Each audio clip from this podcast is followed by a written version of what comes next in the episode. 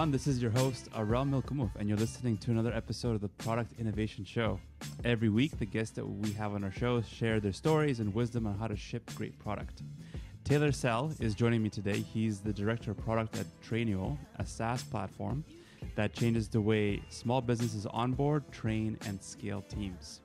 Uh, previously, Taylor launched multiple products in print, automotive, and service based industries and loves writing on Medium about product teams in early stage startups. Taylor, thank you for coming on today. It's a great, uh, it's a pleasure to have you on our show.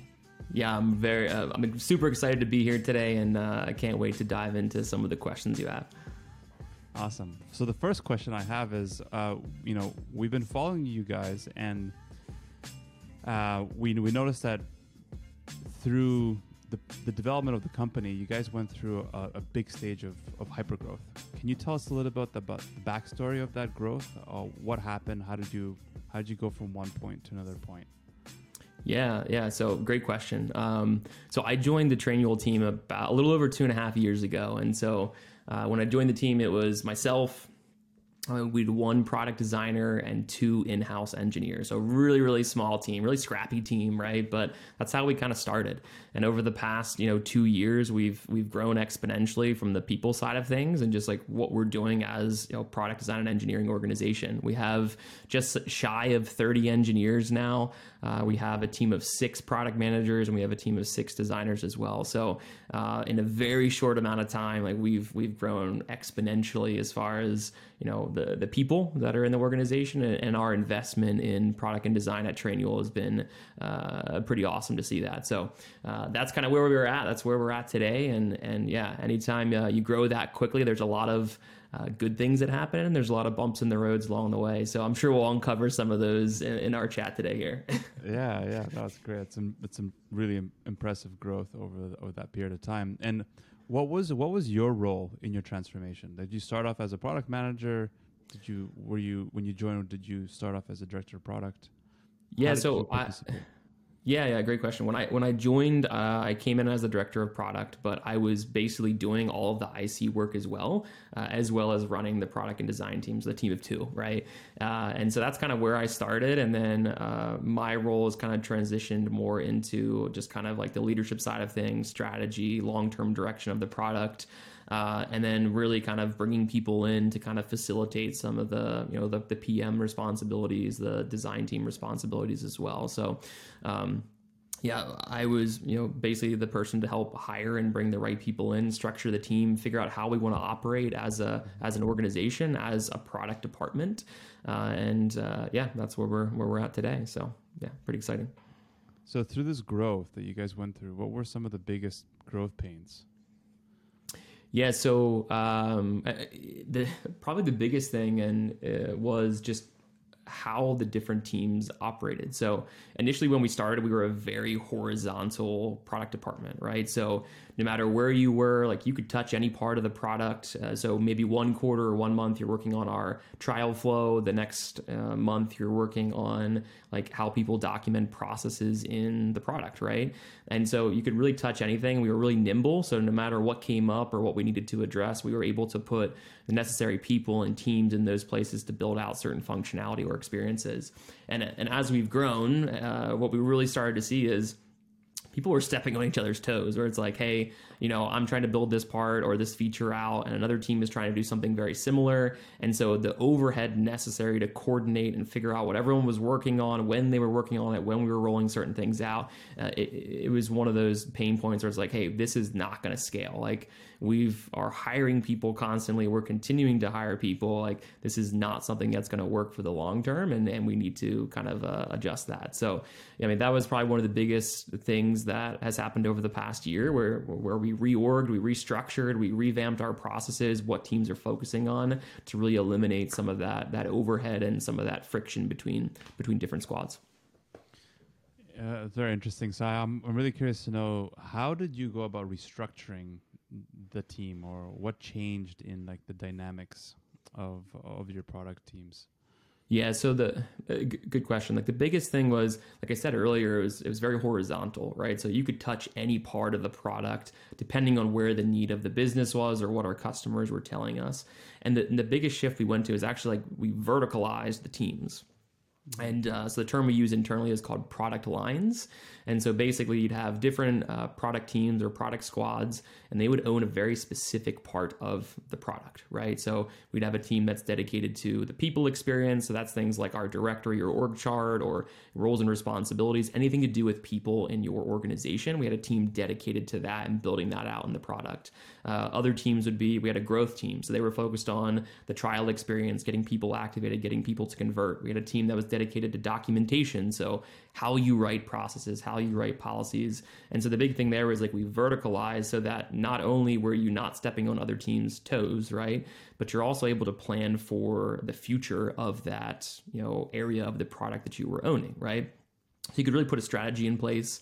You could um, really understand the pain points and problems with that area of the product. There, we limited and we tried to remove as much context switching as possible, so that the team is really able to just uh, be heads down and execute against that strategy or that direction of the of the product or product line that they were actually owning, right? And so, you know, obviously with that transition, you know, we put people in different roles and different positions to to help them shine and, uh, and to, to kind of you know build with their strengths um, and to, to really execute against that verticalization of the of the teams and what they worked on. Oh, that's that's interesting. Um, with the team that you had in place and like the new team members that you brought on during this verticalization, uh, yeah. you know, focusing on the product lines, how did you?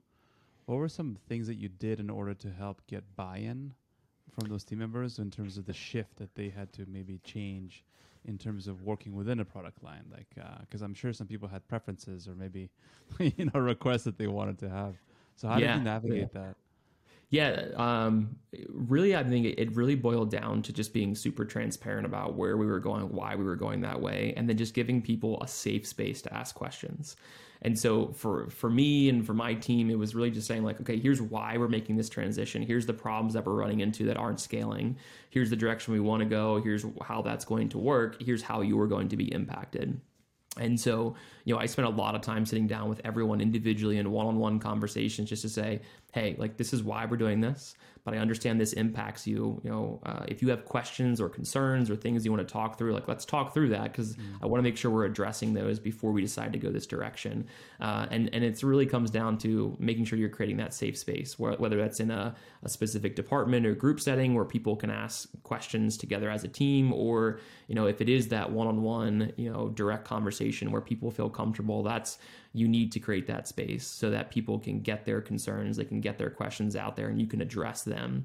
Uh, and then when you get into those, you know, larger like company-wide communication, or you're communicating something across all of product design and engineering, it really becomes more of a celebration where it's like, hey, this is the direction we're going. Everyone's bought in. Everyone's super excited about this.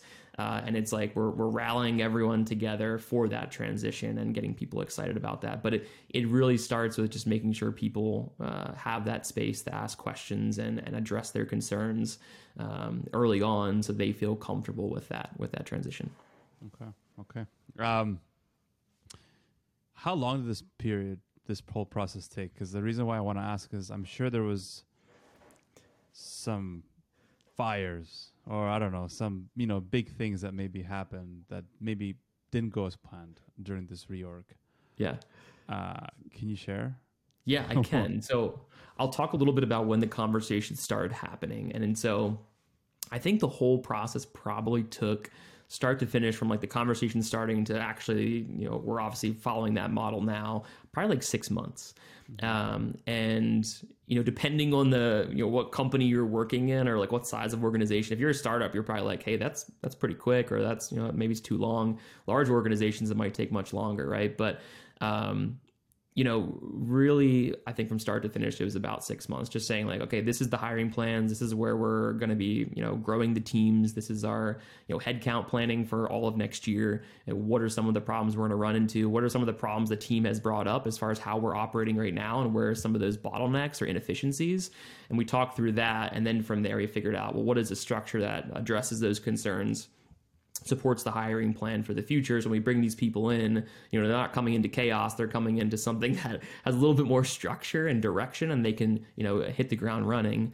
Uh, and then all the way down to the actual execution itself and making sure those transitions happened and everyone's into the new teams and we're operating the the new way. But um, yeah, there was definitely you know headaches along the way as well. I'm, I'm more than happy to to talk about some of those if, if you'd like as well.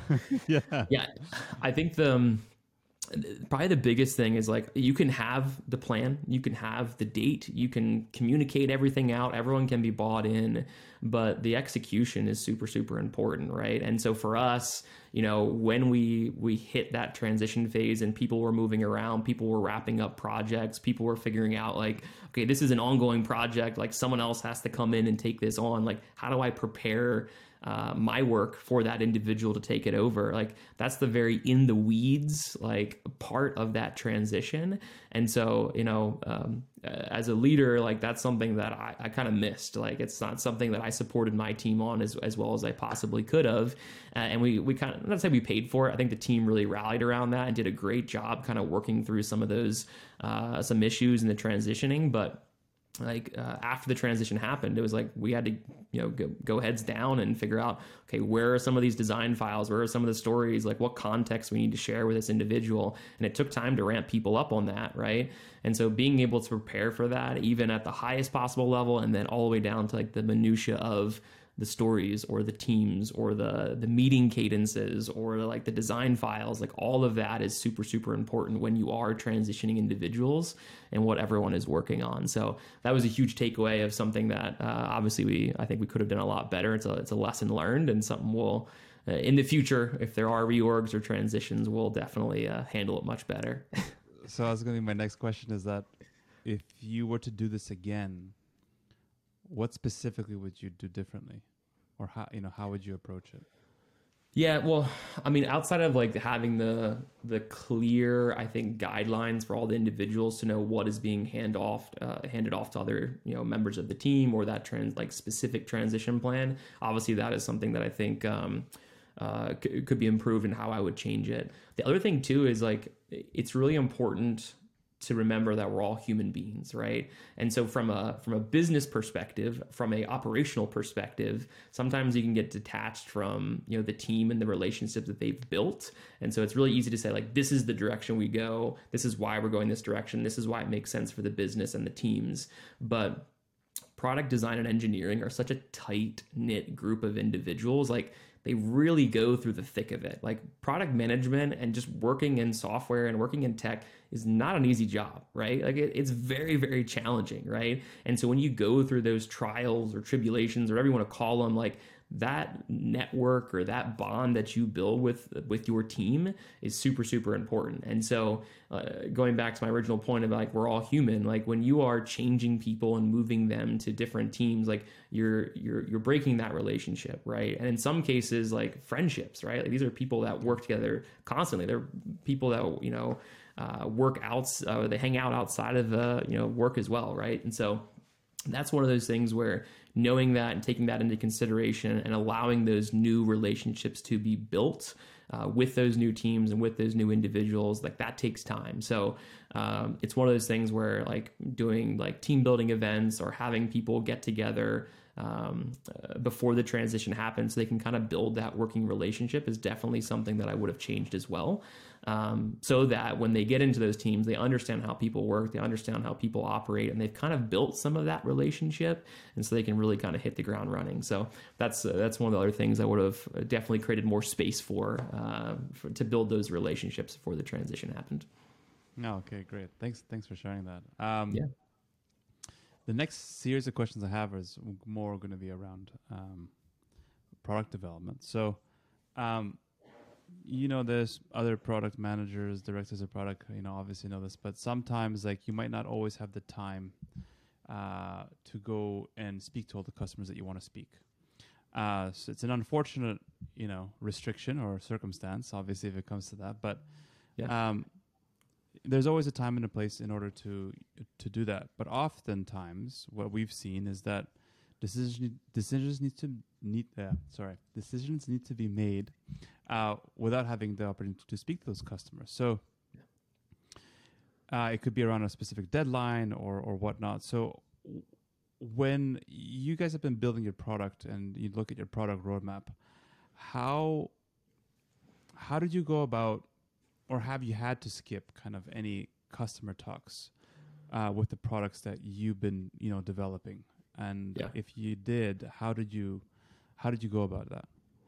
Yeah, that's um so I'd be lying to you if I said that I never skipped a customer call when I'm building something out. So it, it it's a it is, you know, especially in startups, right? When you're moving super fast, you're trying to get things out there, you're trying to hit deadlines, like you have to make certain concessions. And unfortunately, some of the sometimes that is, you know, the necessary validation or customer calls to really understand if you're building the right thing or building the right experience to, you know, ship, right?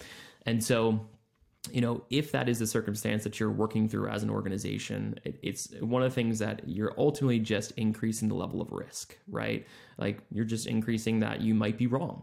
And if you're okay with that as an organization, like you're okay with the level of risk that you're introducing or just the uncertainty that you have, like it's okay to maybe skip some of those things if there's alignment around like hey we don't have all the validation. It's okay if we're wrong but we need to move really quickly. We needed to get something out there. And so there's there's alignment and buy-in from the entire organization from the team if that is like when push comes to shove that you have to go through right? Um, in addition to that, like if you are in those types of circumstances, I think it's important to it's not just hitting the deadline and delivering the feature or delivering the solution, but like what were you ultimately trying to achieve? Like what was the outcome of building that feature, right? And so there's a level of accountability that if you want to move super quick, or you want to increase the level of like risk tolerance or what you're you know what you're okay with it's still important to keep yourself accountable at the end of the day to say hey we were trying to let's say you know increase trial signups or increase revenue or we were trying to get greater adoption around this specific feature so we rolled out an iteration to it. Like you need to understand why you're building that feature and what is the outcome you want to achieve because then when you ship it you can go back and say hey we you know we missed the mark uh, but we learned from that, uh, and now we can pivot or now we can iterate and, and kind of build upon what we actually got out there. So at the end of the day, even if you don't get in front of customers or you have a you know a rough deadline, it's important to understand what you're trying to achieve and keeping yourself accountable, keeping the team accountable to those decisions so that you can learn and build you know build upon that. But um, for for kind of what we do at Trainual and how we try and mitigate that is uh, just create the time and the space to talk with customers and talk with customers constantly. So it it starts with you know just uh, me as a leader and instilling that in my team that like validation and talking with customers and understanding their pain points understanding if we're solving the issues that they have like that is super important uh, and you need to create the time and the space for your team to be able to actually do that right?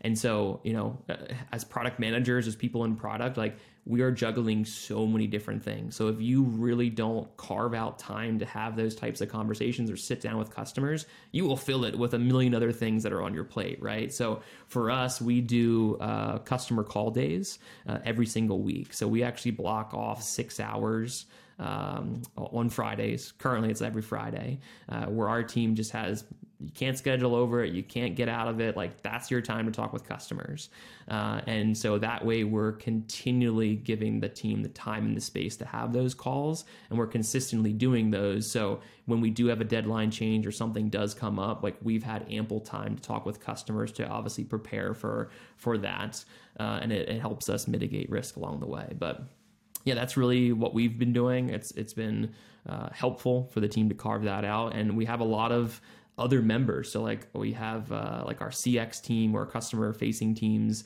Like they now now know that they can send customers to us, knowing that we'll talk with them if they have product feedback or whatever. So a lot of the other departments and people that are interfacing with our customers, they're helping send customers over to us to reduce the overhead of our our uh, product team and like setting those calls up. But it really all starts with just carving out the time and the place for your team to have those conversations and not just have them but consistently have them every single week Uh, it's great to hear because a lot of companies that uh, you know I've spoken to in the past, they don't give their PMs that type of uh, privilege. So, was there a specific inflection point that you, as a leader, or your you know your leadership team in the company said, "This is important. We need to do this consistently."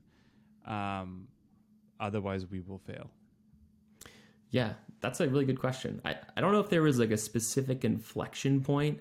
It's something that when I joined the Trainual team, it's it's something that I brought in. Like this is part of our discovery process. This is how we are going to operate as a as a product organization. And I think the biggest thing for uh, the team and how we kind of pieced everything together is like, okay, we've got so many different things going on. We don't have the time and the place for it, right? We don't have time to do all these customer calls. And so that's what really pushed us to say, like, we need to dedicate, you know, uh, time every single week that is purely dedicated to just customer calls, right?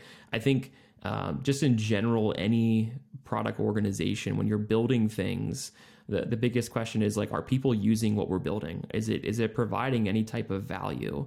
And if if the answer is like i don't know if people are using it i don't know if it's providing value like you can be spending a ton of time and money across not just product and design but engineering as well to build things that really aren't going to help move the business forward.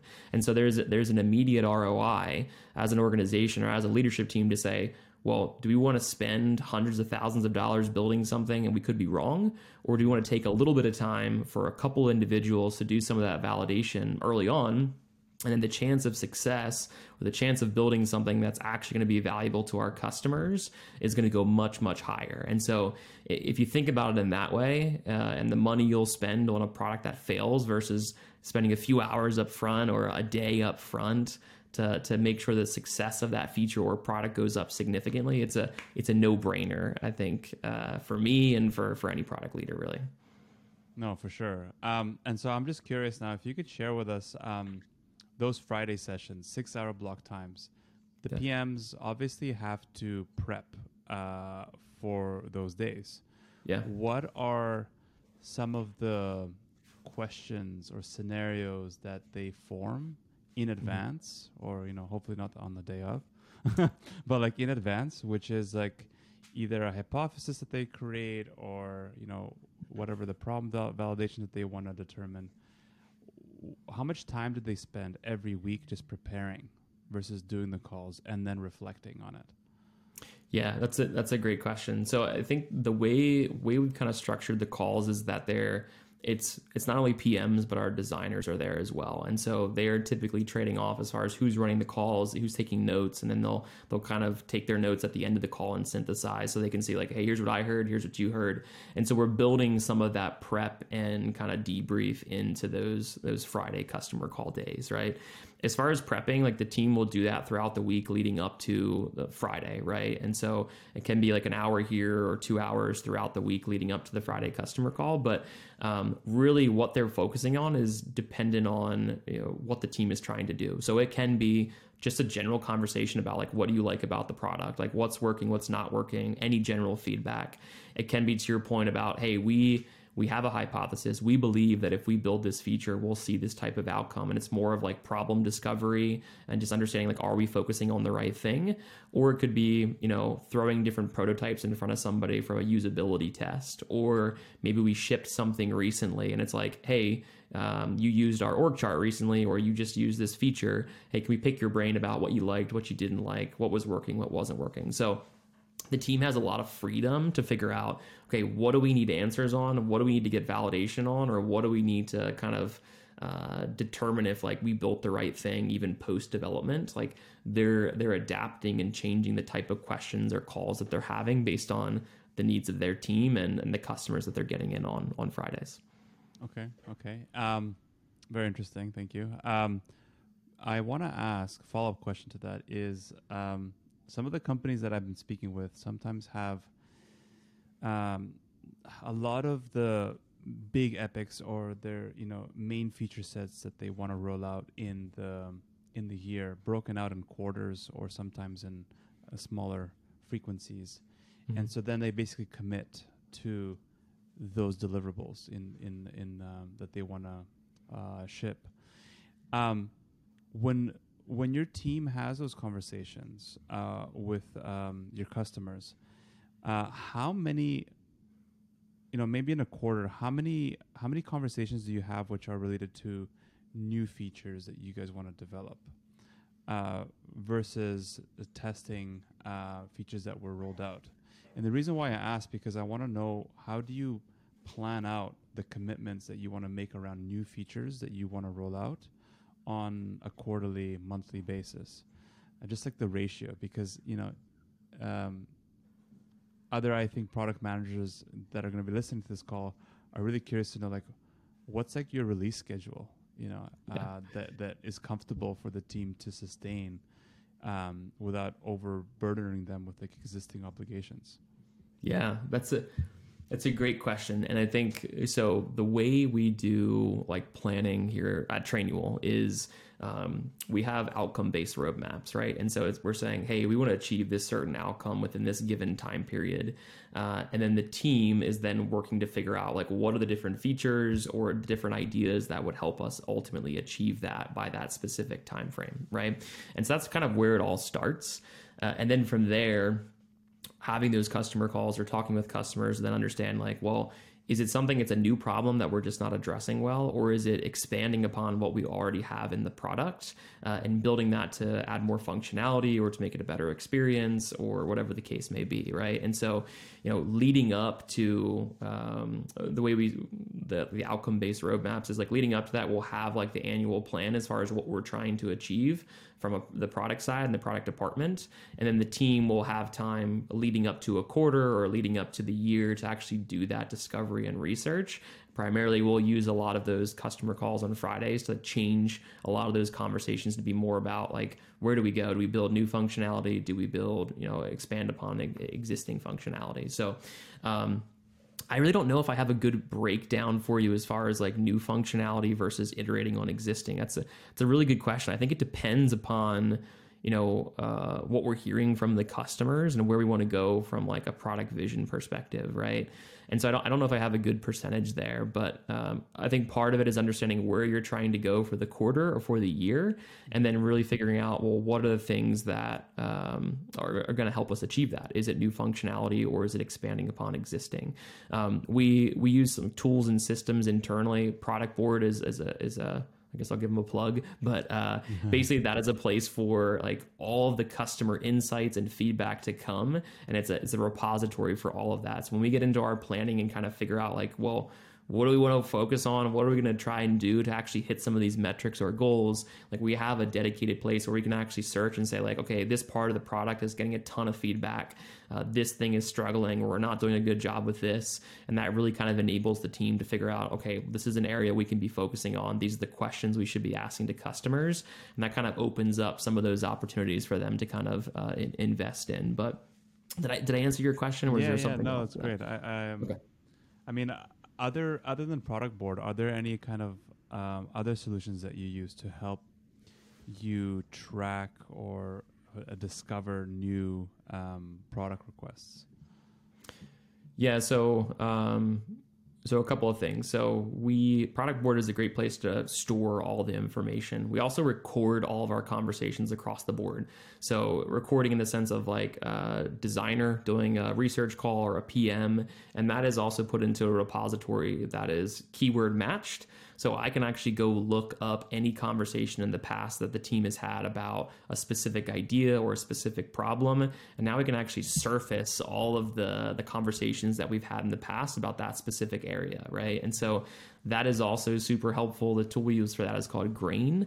I'm not sure if you're familiar with that, but that's actually something we implemented relatively recently. But it, it takes all of those conversations that are happening uh, and, and making it all searchable, right? And so even our sales and marketing teams and customer facing teams, they'll start using that as well. So we can even start digging into, okay, this is a sales conversation where we couldn't close the deal because we didn't have this functionality or you know we didn't do this thing or, or solve a use case that they were looking to use trainual for right? And so that really starts enabling the team to figure out what are the common themes that are coming up uh, and have a dedicated place to pull those resources not have to repeat the process every time we go into planning or every time we try and figure out what to build or where to spend our time. Okay yeah i've never heard of Grain. I'll, I'll check it out. Um Cool. Uh, last uh, segment of the of the recording today is that we were trying something new, and they're fireside questions. Um, the goal is like you have one to two minutes um, okay. to answer some of these questions. Um, there's a total of four. So, um, you ready?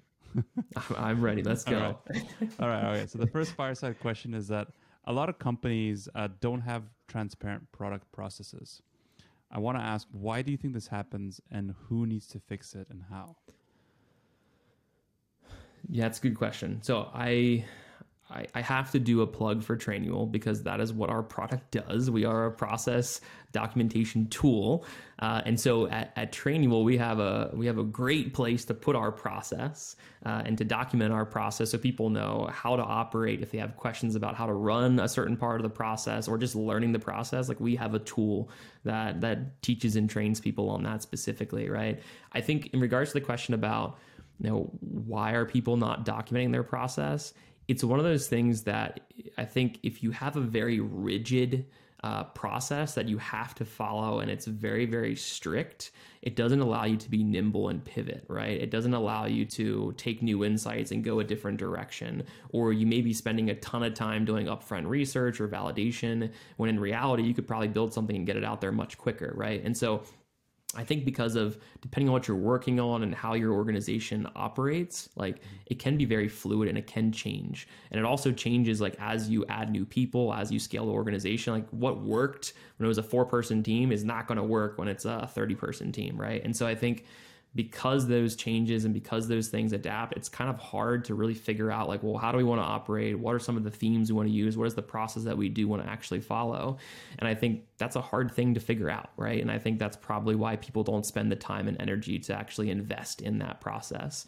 So for, for us, and the way we've kind of handled that is uh, we called it choose your own adventure, right? And so, depending on how confident we are in something or how much data or insight we have on a specific problem or how to solve a problem, we'll actually go relatively quickly through our process, and we'll cut out some of the, you know, the data requests or some of the additional research calls that we would typically do, um, just because we have already have those insights and data points, so we can go much faster, right? But if there are things where it's a new insight or something happening in the market or it's a new problem, uh, we'll we'll do do more exploratory discovery, right? So we'll spend more time validating it's worth solving. It's uh, invest research calls into that and make sure that we're mitigating risk for for the team and for the ultimately for the business as well. And so um, that's really kind of how we've done it, and it is a process that uh, is has to adapt, and it's something that like as a product leader, it is your job to help build that process out. Uh, I think it does fall on the product leader's shoulders to define that and not do it in a silo, but work with the team to figure out what, where are our strengths, where are some of our weaknesses, where are some of our bottlenecks, and then build a process that allows them to to really thrive in that and not just do it, but do it really, really well and be able to repeat that process consistently, right? So that definitely falls on our shoulders as product leaders, but working with the team to identify how we want to operate, what do we want to live by, what principles do we want to follow, and then building a process that can adapt depending on the needs of the business and the and the customer. Okay. Second question. That was more than two minutes. I know. Sorry. No, that was a good. It was a good answer. Thank you. Um, the second question is: There's a there's a lot of pressure in various product organizations that when a big customer comes along and you know wants a specific big feature uh, being uh, developed, um, you know it's a distraction. And so, how do you dig yourself out of the situation as a product leader? So, uh, um, first of all, I try not to dig the hole in the first place. And so, usually, like the general rule of thumb is like the 80 20 rule. And so, if someone has a request or is bringing something to the table and I'm chatting with them, whatever the case is, like what my job is, is to find out is this going to solve a problem for like 80% of our customers? And if it's not, I'm very transparent up front to just say like, "Hey, I want to hear where you're where you're at, what you're thinking about, why we're thinking about this, how this is going to help, you know, solve whatever problem it is in your organization." But I, I want you to be aware like we, we're going to build stuff that solves problems for all of our customers, not just an individual, right? So being very transparent about that up front is uh, it's a tough conversation to have, but I think people do appreciate that to just be super upfront before you have them uh, spend time and energy invested with you and figuring things out. Um, and so the 80 20 rule is typically what I like to follow, but it's it's really your job then to figure out well what is the real problem that they're having and does this apply to our broader customer base and if it does then it makes sense to potentially build that right and if it doesn't this is probably not the right fit for where we're going as a product Yeah, it's, it's definitely a hard conversation to have, and I don't know if that's a conversation you have or like you know somebody in your leadership team other than you has, but it's a tough one. Um, yeah, it's it's not easy for sure. Yeah, awesome. Um, all right, third fireside question is: a lot of folks copy features from other competitors. It just happens all the time. What do they do? Like, why do they do it, and um, not focus just on their customers that they should be? And what should they do instead? Yeah. Um, so I call that the shiny object syndrome, whereas like there's this shiny object that a competitor just released. It looks really cool. It's super flashy. And then immediately everyone's attention goes to that and they just want to like go build it. Right. And so, like, if you're spending all of your time focusing on what everyone else is doing, your product is really going to start to become, it's going to be diluted, right? Because you don't have a clear path, like the, the core customer you want to go after, the core problem that you're trying to solve and do better than anybody else. And if you're spending all the time looking at what everyone else is doing and trying to repeat that, your, your product's not going to do any one thing or two things really, really well. You're going to do th- a bunch of things, but subpar, right? And so it's important to understand as a product leader, as even in product management, like who is our customer? Who are we trying to solve for? What is the problems that they have? Uh, and how do we solve those problems, you know, a thousand times better than anybody else in the market, right? And that should be your focus. It should be doing something so well that people can't reproduce it or people can't replicate that easy. And that's what's going to differentiate you in the market. That's what people are going to come to you as your your one thing that you do incredibly and that's why people are going to come you know uh, convert and pay you money ultimately. So it's really kind of shifting that mindset to say like what's the one thing that we want to do better than every, everybody else? Uh, and really kind of avoiding that shiny object syndrome because you know your competitors are going to do really cool stuff. They're going to put stuff out there that's that's great but that shouldn't be a distraction. That shouldn't dilute that one or two things that you want to be better than anybody else um, basically in the product. So yeah. Very true um, don't get distracted by what other people are doing i think is a rule there yeah um, last question uh, thank you taylor is um, wanted to ask you about uh, what your thoughts on about asking your users what to what you should build. How bad of an idea is it, and what should you do instead? Well, first I'll say like just talking with customers is always great, right? It's never bad to talk with customers. I think it's how you frame the questions or how you actually approach that is it's what matters the most, right? And so, you know, it's uh, I'll give you a quick example. So when we started the conversation today, you asked me how I was doing, and I was like, "Great, good," right? And it's it's human nature to just respond to somebody and say, "I'm doing great, I'm doing good," and I could have a terrible day right now, or it could be a you know you know uh, maybe not a subpar day, right? And so it's human nature to try and appease people and try and say, give them the answer that they want, right? And so if I came to you or I went to a customer, I was like, "Hey, do you want this integration or do you want this feature?" Nine times out of ten, that person's going to be like, "Yes, I want it." Right? Because they they want to make sure that you feel like you're being heard that like you're bringing cool ideas to them. And so it's kind of like a biasy it's kind of a trap that you get yourself into. Now i said 9 times out of 10 you'll have that one person that just shoots you straight and they're like terrible idea. No i don't want this. Like those those people are great. I love those people. I love talking about those people but you don't always find them right? And so it's really more about how you ask the question than it is like do you want this feature? Right? And so uh, really it comes down to what is the problem that that feature or that solution is trying to solve. And so always working your way back to the problem to say like hey does this idea does that solve the problem that you told us that you had? Um, and and and that's one way of getting out of that like yes this is valuable to me or yes this is what i want. In addition to that using scales as well. So for example like if i put um, two solutions in front of you and I say, hey, um, on a scale from one to five, how valuable would one of these solutions be to you and your organization? And if you came back and you said, hey, that's a four out of five or a three out of five, it starts to allow me to dig into that and be like, well, well what's missing from this solution or what do we not have um, that we could be building that would get you to a five out of five, right? And doing that with multiple customers and repeating that, you'll start to find common themes and trends. And that's how you really know that your solution or your feature is onto the right thing. But like a, a feature or a solution is a great way to start that conversation. But it's how you ask the question, how you bake it back to the original problem that that customer had is what's what's most important there. And just a follow up question on on this, uh, um, I want to I want to know um, when you when you um, go through the process and you're uh, discussing a new feature with a customer, uh, what kind of signifiers are you looking for as a product manager or designer? Enough times to determine the validity of building out that feature. Yeah, that's that's a good question. So there's usually, at least in my experience, it's like a rule of five to 10, right? And so if you're onto something and uh, you're hearing the same thing about five times, you'll probably hear that from the additional people from, you know, five to 10 conversations, right?